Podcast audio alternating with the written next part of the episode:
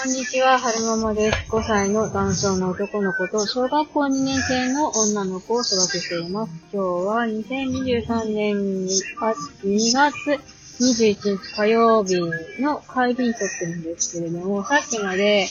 ワンママはるさんの過去配信、過去放送を聞いてたんですよね。そしたら、はるさんが、えー、死に対する考え方についてお話しされていて、で、はるさんが読まれたご著書の中に、うんと、その死に対する考え方が、をトランプに例えている方、僧侶って言ってたかながいらっしゃるってことで、それを例にとってお話しされてたんですけれども、はるさんの死への考え方は、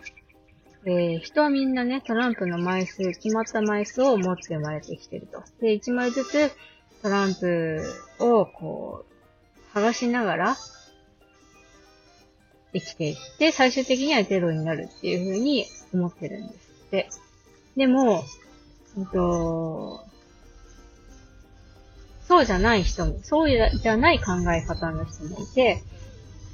トランプ、ハルさんはトランプの枚数が、うんと、人それぞれ決まった枚数持って生まれてきてるんだって思ってるけども、えー、人によっては、年を追うごとにトランプの枚数が増えてってるっていう風な感覚で生きてる人も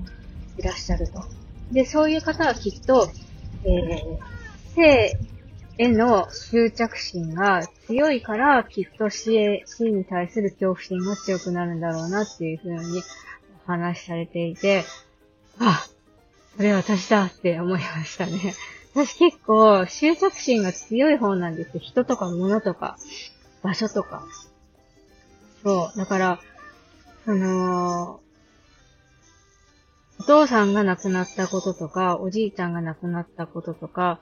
あと、その周りのうん、ちっちゃい頃によくしてもらった親戚がどんどん亡くなっていくことが、なんか悲しいなとか、なんか減っていったような感じがするとか、そういうのもきっとその人へに対する、人に対する執着心だし、うーん、以前、激烈、熱烈自己紹介の件で、なんか仲良くしてた友達に裏切られたみたいな話をしたことがあったと思うんですけれども、それもきっとその子に対する執着心みたいなのがあったから、未だに引きずってる。ですよね。で、うんと、土地に対する執着心も結構あ、土地っていうか物なのかな？なんかおじいちゃんが亡くなった、おじいちゃんが亡くなっておばあちゃんがな、あの、父方のおじいちゃんとおばあちゃんが亡くなった時に、あのおじいちゃんの家がね、物気の殻じゃないけど、なんていうのかな？うんと、お父さんはもうすでに亡くなっていたから、相続するのはおじさん、お父さんのお兄さんであるおじさんなわけですよ。でも、おじさんと、おじさんとか特におばさん？おばさんは、えー、そこのおじいちゃんの家にね、住む気持ちは全く持ってなくて、だから、うんと、おじいちゃんのお家がね、末村になっちゃったんですよね。で、でもおばさんはね、いらないって思ってるで。でも、うーん、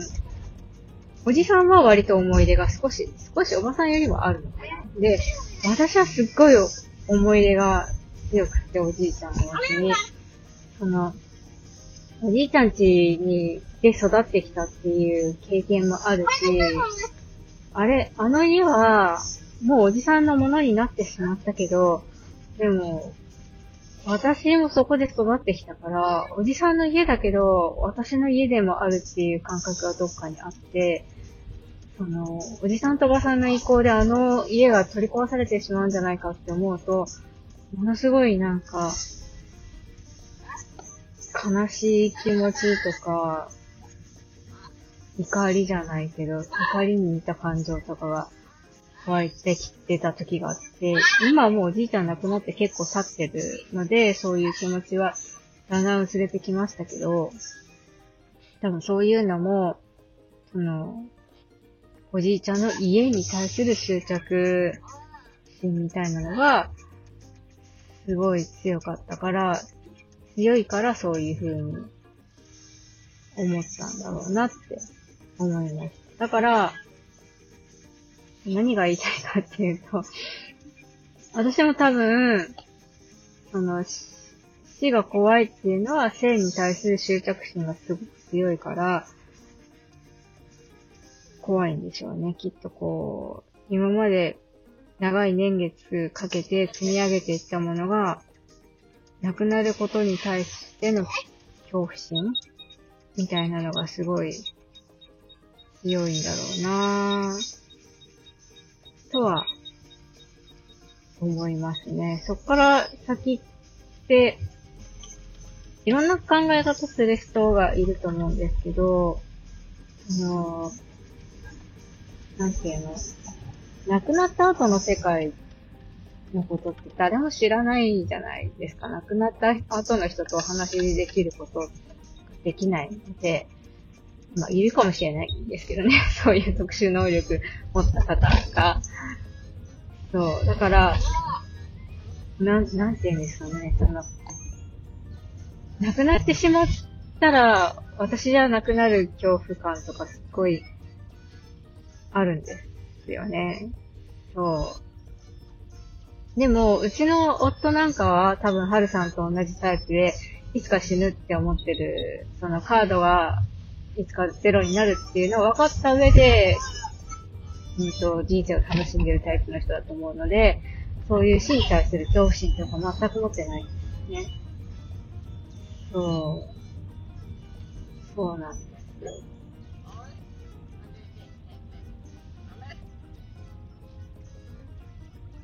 なんかふわっとふわっとしてしまいましたけど、そう、はるさんの配信を聞いていて、えー、死への恐怖心っていうのは、性に対する執着心の表れなんだなっていうことに気がついて、ああ、そういえば私あっちにもこっちにもそっちにも執着してるわっていうのが、に気がついたので、ちょっとお話ししてみました。最後までお聞きくださいましてありがとうございました。それではまた。